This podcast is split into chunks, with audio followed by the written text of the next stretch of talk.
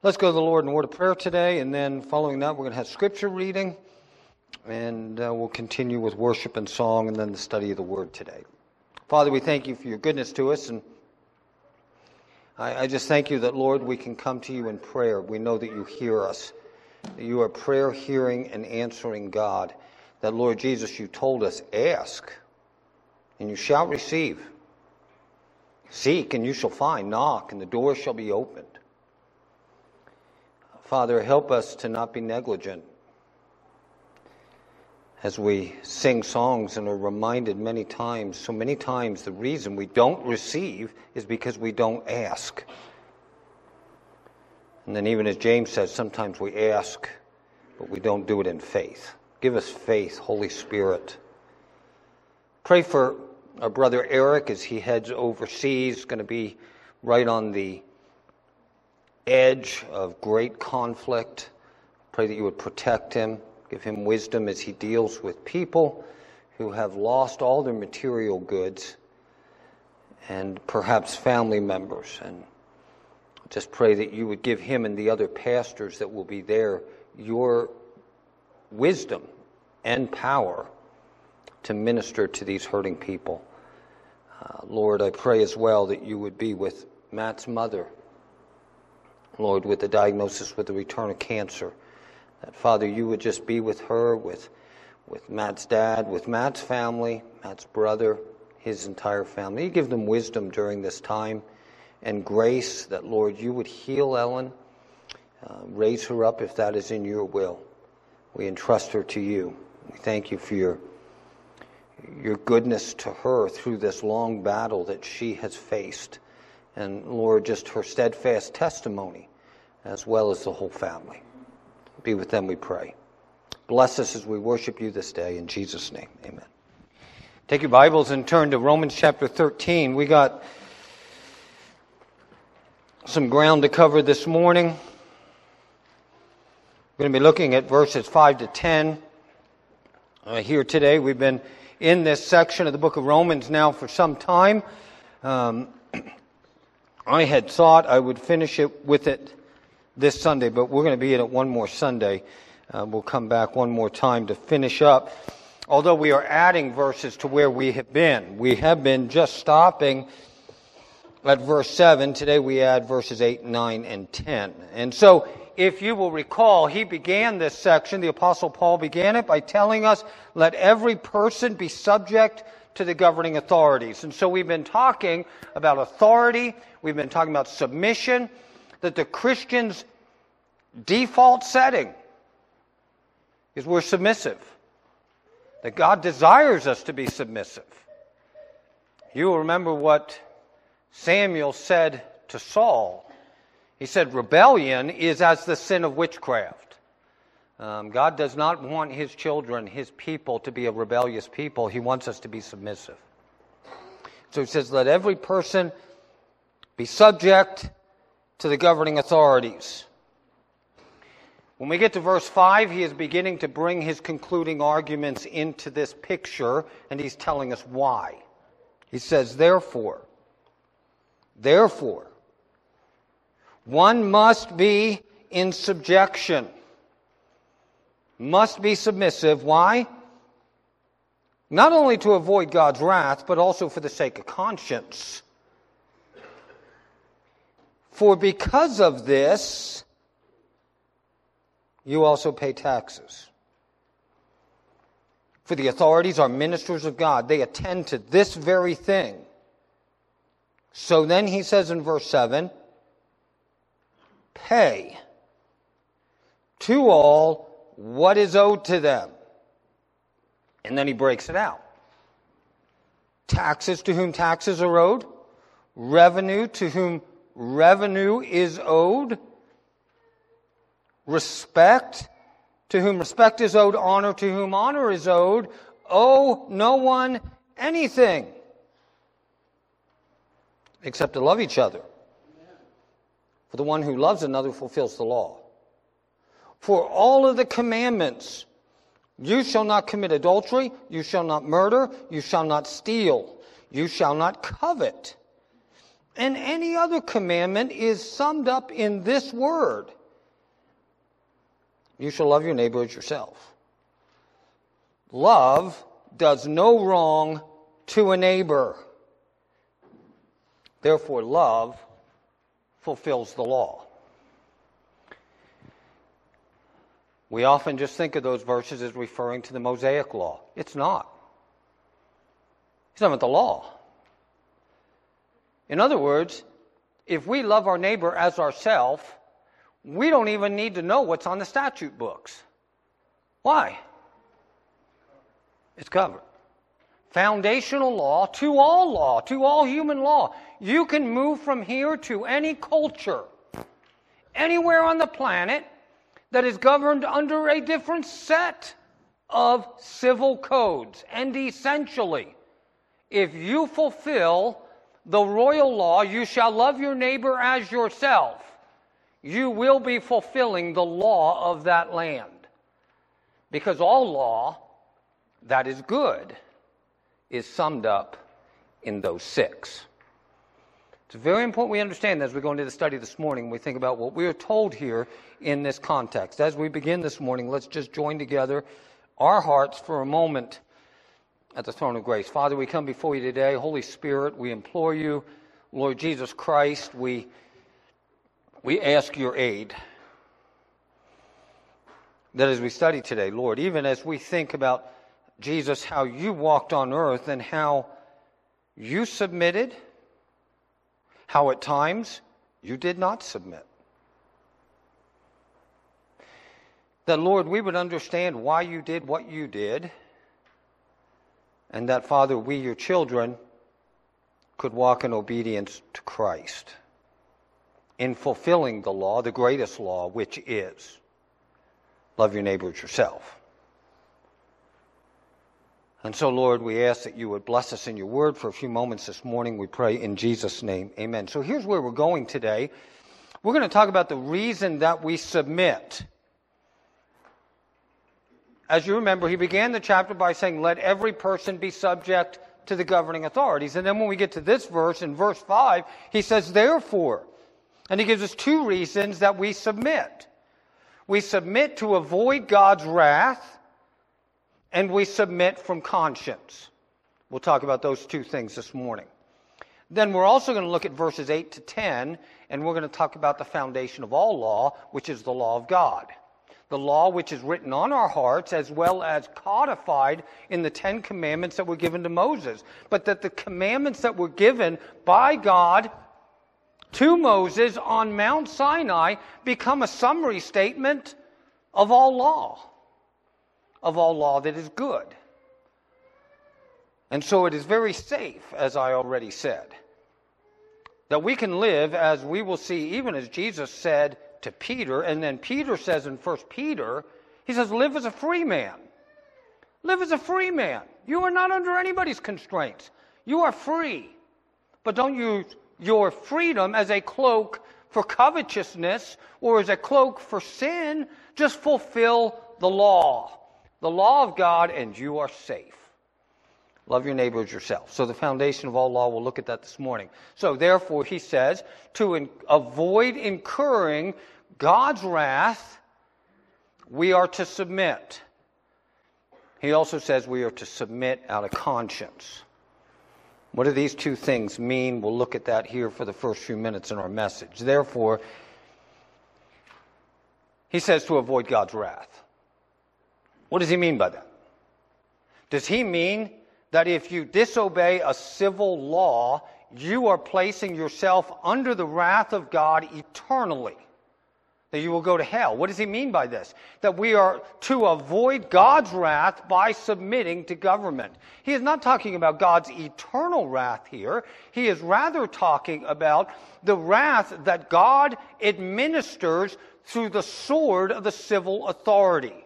We talked about this briefly last week, but if you look just up one verse, if you look in verse 4 of chapter 13, he says of the governing authority, he says, He is God's servant for your good. Now, if you do wrong, then be afraid. He does not bear the sword in vain. He is God's servant. And what does he do? He is an avenger who carries out God's wrath on the evildoer.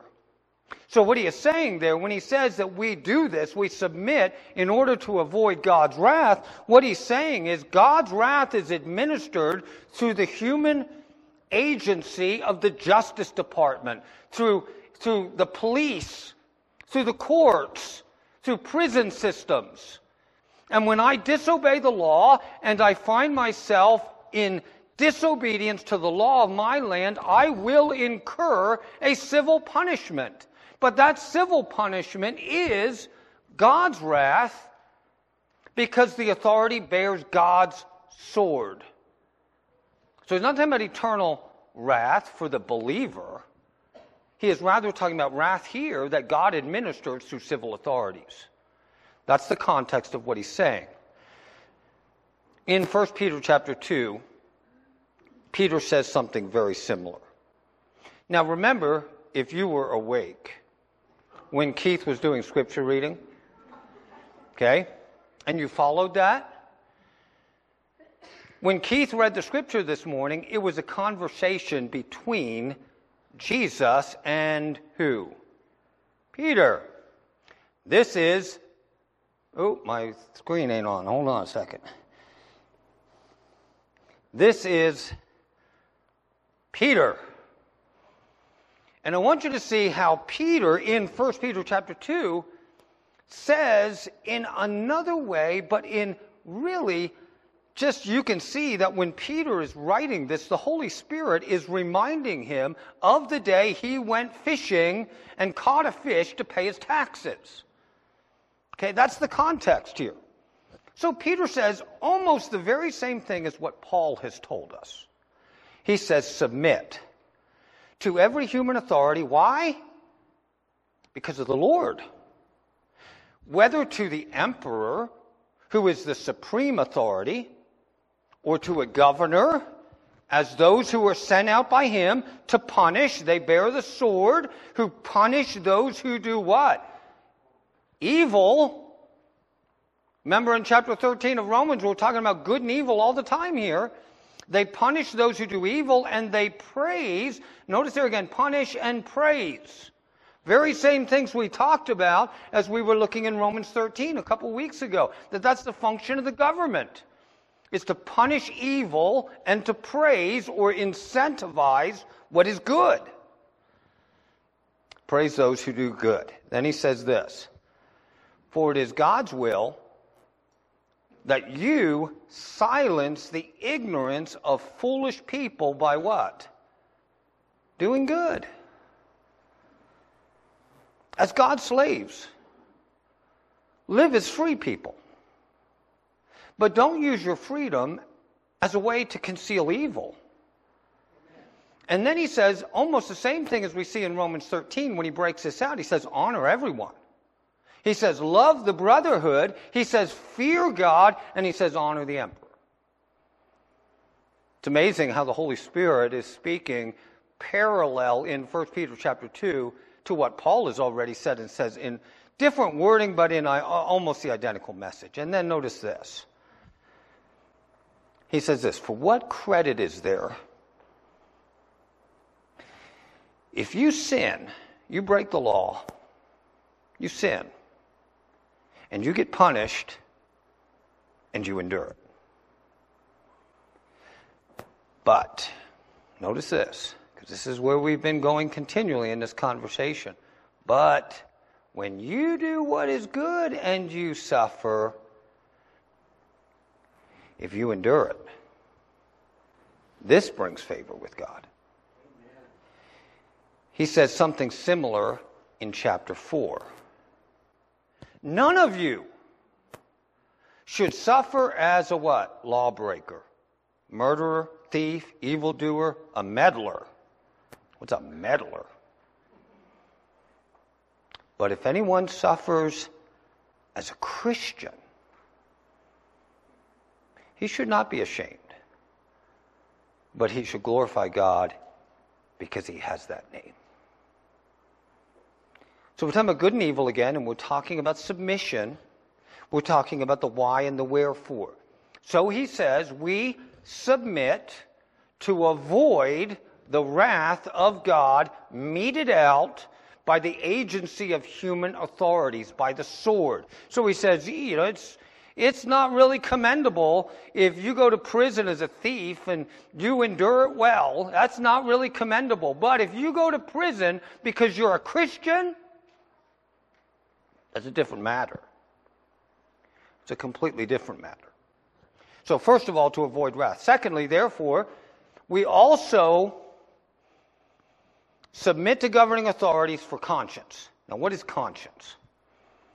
Let's think about conscience for a minute this morning. Let's break it out into two words. The word is conscience. Con is a prefix from the Greek language and it means with or alongside or let's say parallel. Not perpendicular, but parallel. It's parallel. Something that is alongside. What does the word science mean? Knowledge. Right? That's just the word science. The word science is knowledge. So when we talk about conscience, we're talking about a concept, a word that is trying to explain something that happens inside of us. It's talking about a knowledge that you have, that I have, that is parallel to me or alongside me.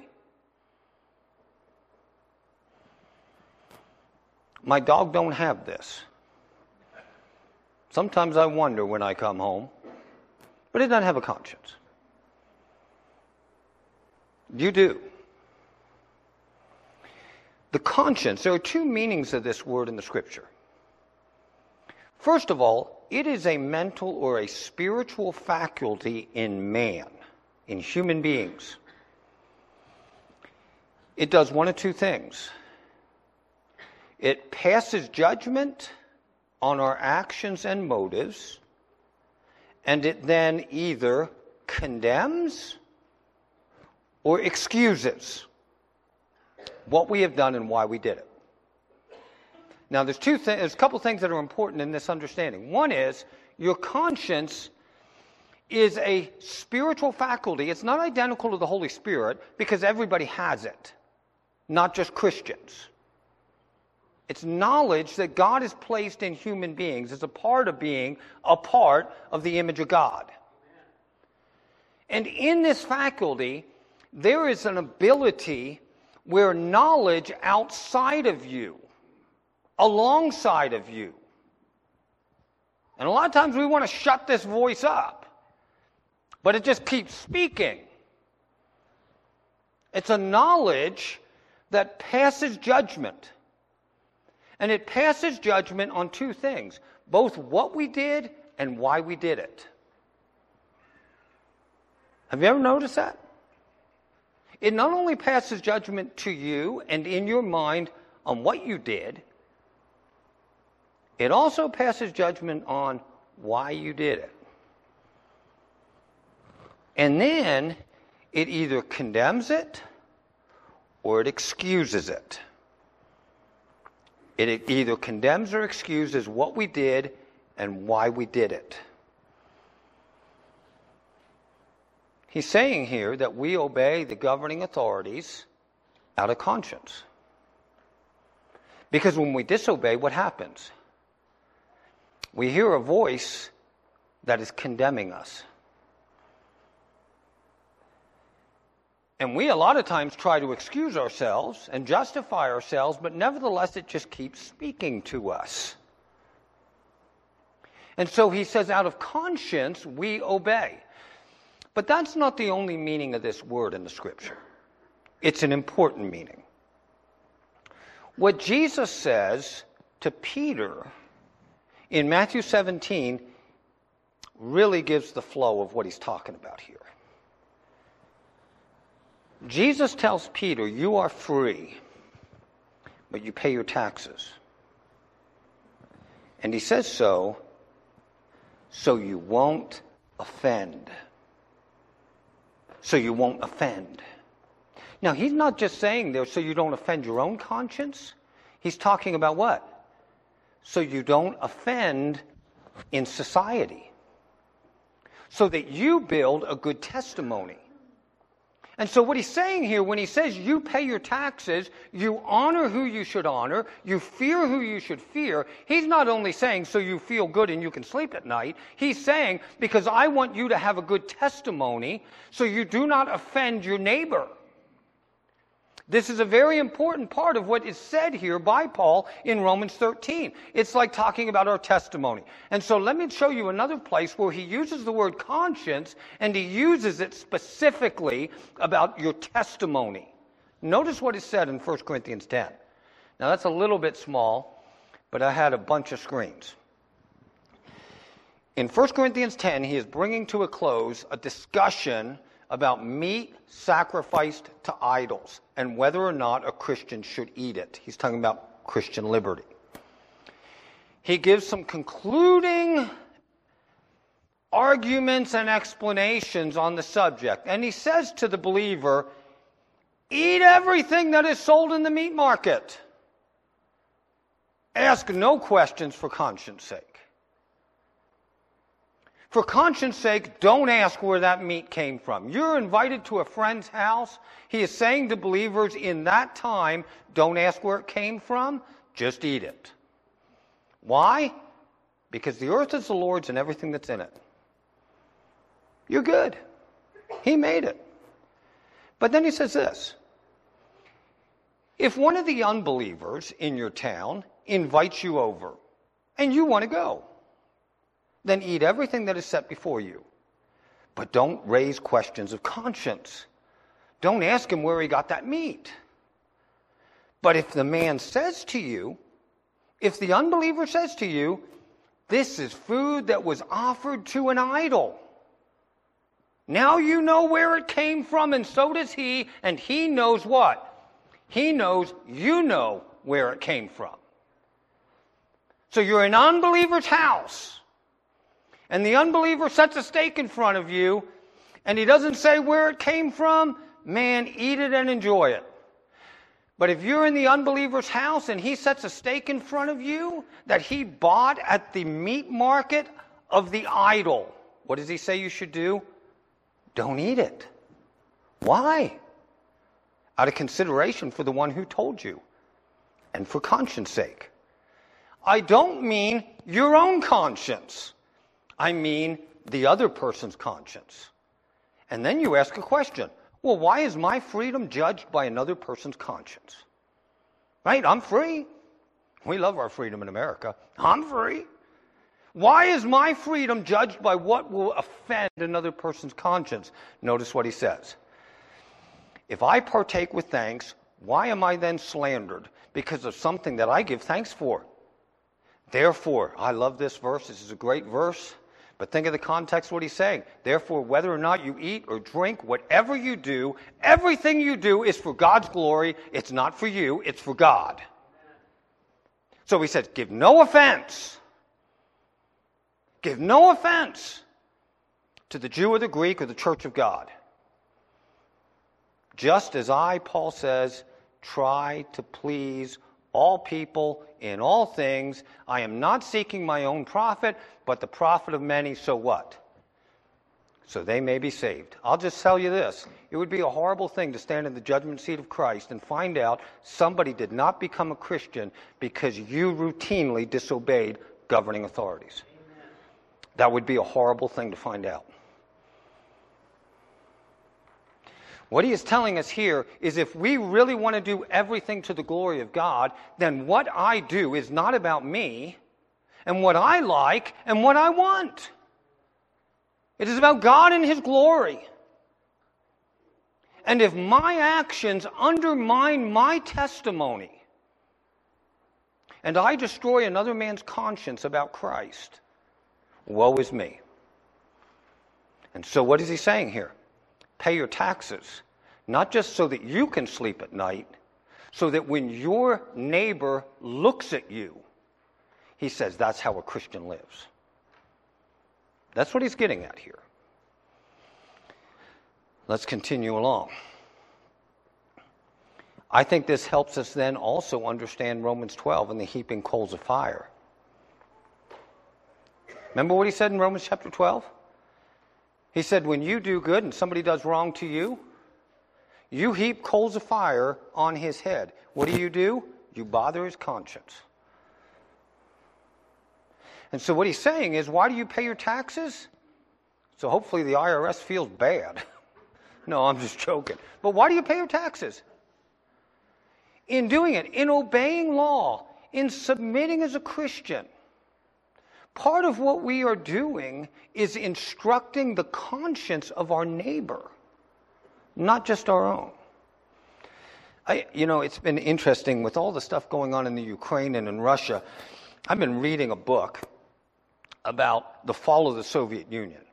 Now, I was a young adult, young married man when, this, when the Soviet Union went down, and I watched the news and, you know, get the little snippet of what was going on. Didn't think a whole lot deeper of it, except that, woohoo, we're not going to go get nuked. I wanted to know more.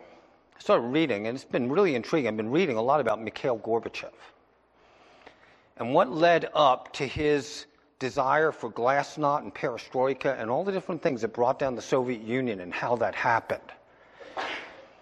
And in reading it, there's been some things that were really intriguing.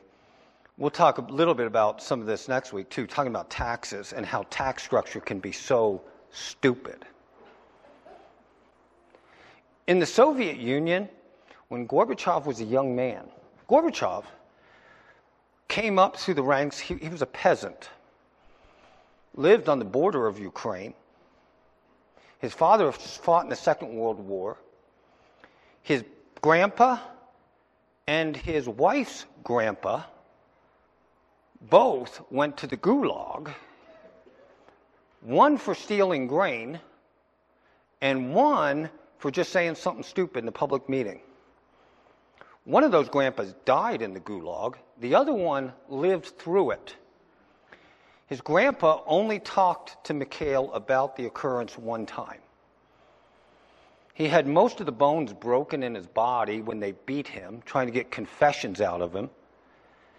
When he wouldn't talk, they took Mikhail Gorbachev's grandpa and they tied him, bound him in a sheepskin, and lowered him into a vat of water, soaked the sheepskin and then put him on an oven to cook. He survived it. But as a little boy, Mikhail Gorbachev heard that story, and it instructed him about injustice. In the tax structure under Stalin, when Mikhail was a little boy, if you were a peasant, you had to pay taxes. One was a milk tax. Most peasants didn't have cows. But you had to pay a milk tax. So you either had to steal, barter, or figure out a way to get milk from somebody else to pay your tax because it had to be paid in milk to the commune. Also, if you had fruit trees in your yard, th- there was a percentage. It was like 80% of the fruit on the fruit tree was owned by the collective. 20% was yours. That 80% was your annual tax. If you got an early frost and you lost all your fruit, you didn't get your 20%, but you still had to pay your 80% in apples. You know what that policy caused everybody to do? Everybody cut down their fruit trees and all of a sudden there was no fruit in Russia. Think about that. Think of the stupidity. We'll talk about taxes next week. That's why we're going to go one week longer on this, because I want to talk a lot about taxes to you. But Gorbachev talks about conscience, and I want to read something here that was really intriguing to me. On August 21st, 21st in 1968, the Russian troops moved into Czechoslovakia. I was two years old then. But some of you remember that. Gorbachev, at that time, was a party boss down by the Ukraine in a region called Stavropol. He oversaw the breadbasket of Russia where they raised most of their wheat. When this happened, they got a directive from party officials that they were supposed to get up in town and praise the party for invading Czechoslovakia. And this is what Gorbachev said of that.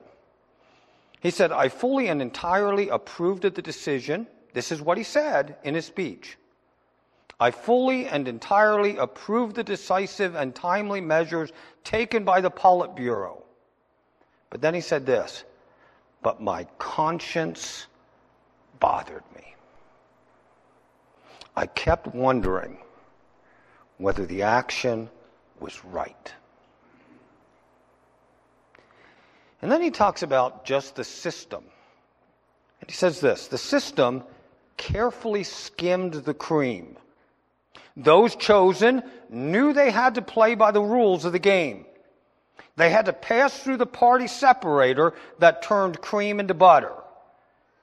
Those who made it to the top were, for the most part, the thick skinned ones. Those who didn't worry much about the moral meaning of their actions. Those whose consciences were buried very deep. I just bring that up for a couple of reasons.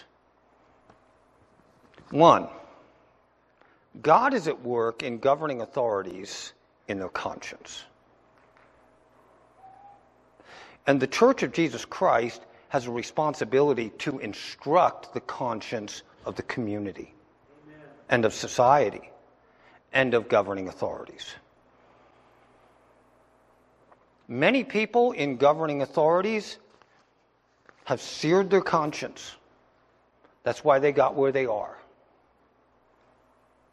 But God has called us to a responsibility whereby we heap coals of fire on those heads by the way we do good when evil is done to us.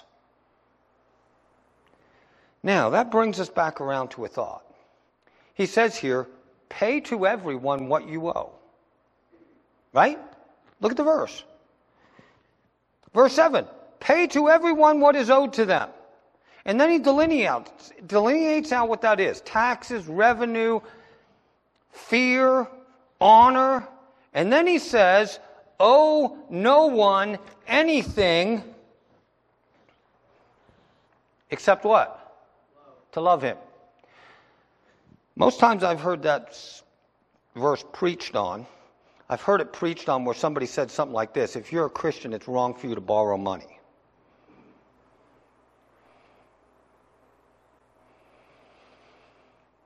That, most times that's kind of the interpretation, and then I've heard people dance on it a little bit and say, well, it's okay to borrow money to buy a house or something like that, but you know, don't take a credit card or things like that. That's not the context at all.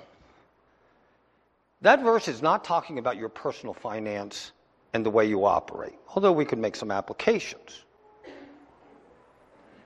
The Apostle Paul is alluding specifically here in those two statements pay to everyone what you owe, owe no one anything but to love him. He is alluding specifically to something that our Savior said when he was asked about taxes. And Jesus took out a coin out of his pocket. I guess I don't have any coins. I was going to take one out. And he said to the guys who were asking him the question, whose picture is on the coin? Caesar's. And Jesus said what? Pay to Caesar what is Caesar. But what? Pay to God what is God's. This is an exact this is an exact commentary where he is going here. He is saying to us, pay to everyone what you owe. You owe to Caesar what is Caesar's. You owe to God what is God's. You owe obedience to God. He is the greater authority. And so all of this conversation is set in that immediate context. So let's go. So, what is love? Love is the fulfillment of the law. Pay what you owe. What do you owe to your neighbor? Love him. If you love him, you won't steal gas out of his barrel. Right? If you love him, you won't gossip about him. If you love him, you won't hate him and you won't murder him. So, love is the fulfillment of the law. And this brings us right back to this is the fundamental basis of all human law. I think that you could safely say that every ethical dilemma that a person faces is found in the second half of the Decalogue. Obey authority. Children obey your parents. Don't steal. Da, da, da, all the way down to don't covet. So, what is the love? It is the fulfillment of the law. It's not just a feeling. Love is not just a, fulfill, a feeling, it is a specific fulfillment of obedience to God based on His commandments. And if I say to you, I love you, and I steal from you, my actions prove my lie. So, what is love? It is the fulfillment of the law. So, what is law? Now, here, this is important again. All human law, to be good and not evil, must find its basis in God's foundational law as revealed in God's written law, either as written on our heart or as written in His Word. So, if society says it's okay to do something that is in direct opposition to God's law, then what is good and what is evil?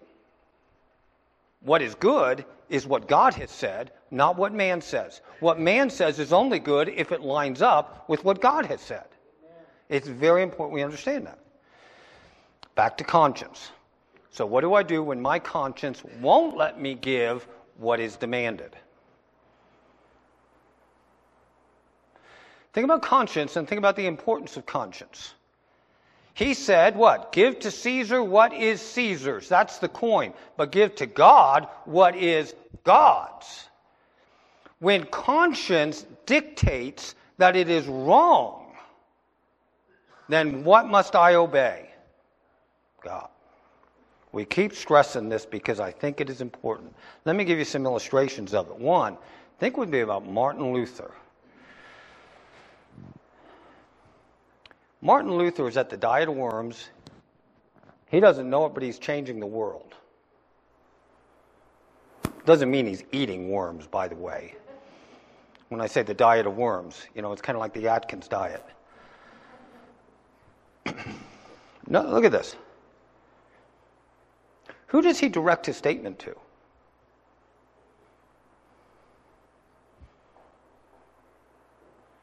Martin Luther is not talking to other Christians here primarily. He's talking to who? Civil authority. He says, Your imperial majesty and your lordships, you want a simple answer? My conscience is captive to what? What you want me to do? No. My conscience is captive to God's word. I cannot, I will not recant anything. Why? Because if I act against my conscience, it is not safe and it is not open to me. On this I take my stand. I can do no other. God help me. Amen.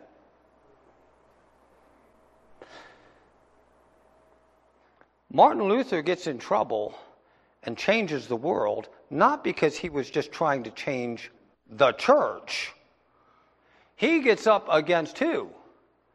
The emperor the emperor. And his conscience, and this is why this is important when we think about conscience.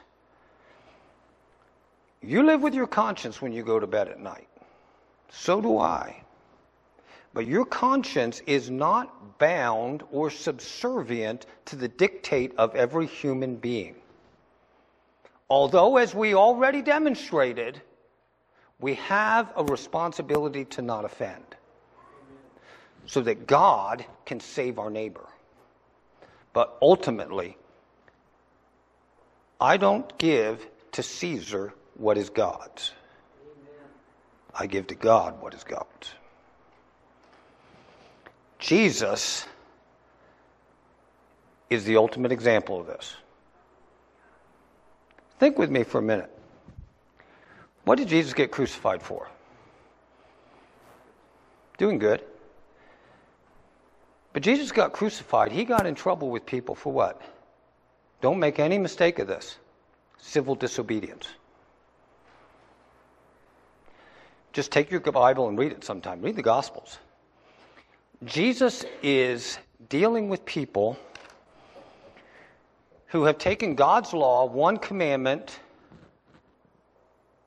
honor and obey, rest on the Sabbath. The regulatory state of Jesus' day has added to that all kinds of things. And the civil authorities say, you can't do this, you can't do that, you can't do this, you can't do that. And none of it lines up with the original foundational commandment given by God. It's all additions, man made tradition. Jesus sees a man with a withered hand. It's on the Sabbath. Jesus specifically calls that man to himself and heals him in front of the governing authorities. And they are ticked off, and in Mark chapter 4, it says, because of what he did, they are seeking a way to kill him. Why? He looks at those people and he says to them this Is it lawful to do good on the Sabbath? If your donkey falls in a pit on the Sabbath, do you go and get it out? and he heals the man. Now, think of this.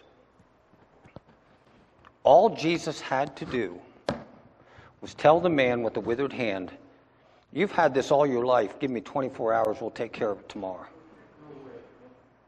Right? He could have submitted. Jesus could have willingly submitted to the regulation of the governing authorities and simply said, I know we're not allowed to pluck grain on the Sabbath, so don't do it, guys. But he commends them for it.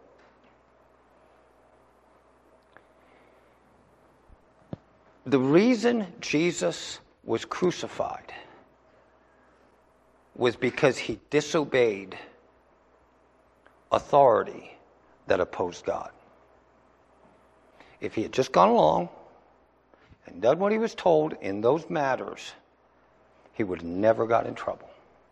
It was those issues that brought his ministry to a head. Things like the Sabbath, clean and unclean, Jesus' belligerent against unjust rulers and unjust laws were the main reasons he was at odds with both civil and religious rulers of his day. Now, why do I bring that up? We'll go deeper into it next week. Talk about it a little further.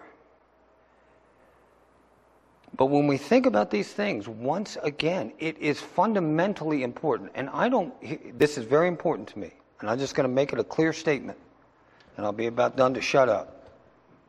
It is very important to me that you understand the default setting of the Christian is to submit and to obey. If I hear that you are being an anarchist or a revolutionary, I'm not happy. We're going to have a talk. But as it says in 1 Peter chapter 4, if you get in trouble for being a Christian, praise God. Praise God. When I was a little kid, I was about five years old, in a church that I was in,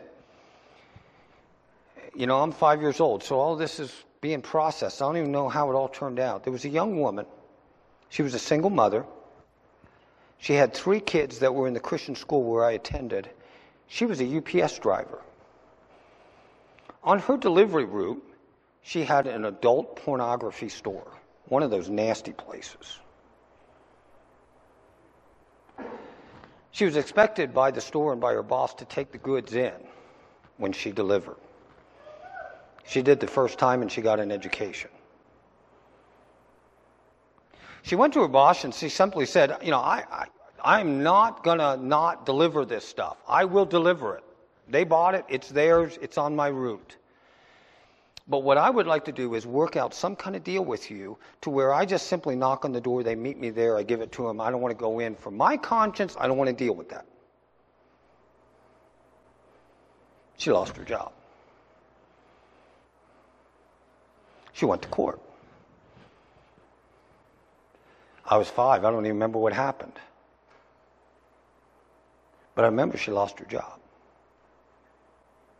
Why? She disobeyed the authority that was over her. But why did she do it? Her conscience. Because she said, I can't go in there. I don't want that garbage in my mind. There are things that are more important to me than my job. And it was going to cost me my job, it cost me my job. God will still provide. He's still Jehovah Jireh. And I remember as a little kid, even though I don't know how it turned out, I remember looking up at that woman and thinking, that's what it looks like to follow Jesus. Hallelujah. So, what I'm saying today is don't go out and get in trouble because you're a bonehead. But if you get in trouble because you're a Christian, praise God, do what is right. That's what this is all about. Let's close in a word of prayer. Father, we come before you. We thank you for your word. We thank you for our Savior, who, in just such a perfect way, modeled to us submission, obedience, and yet firmness. An unwillingness to bend, a, a willingness to stand for principle, a, a willingness to, to even be a recipient of the sword, God's wrath, which came upon Jesus because of right. Oh Lord, may we have that same conviction as your children. So we pray in Jesus' name. Amen. Would you stand together as we sing a closing song?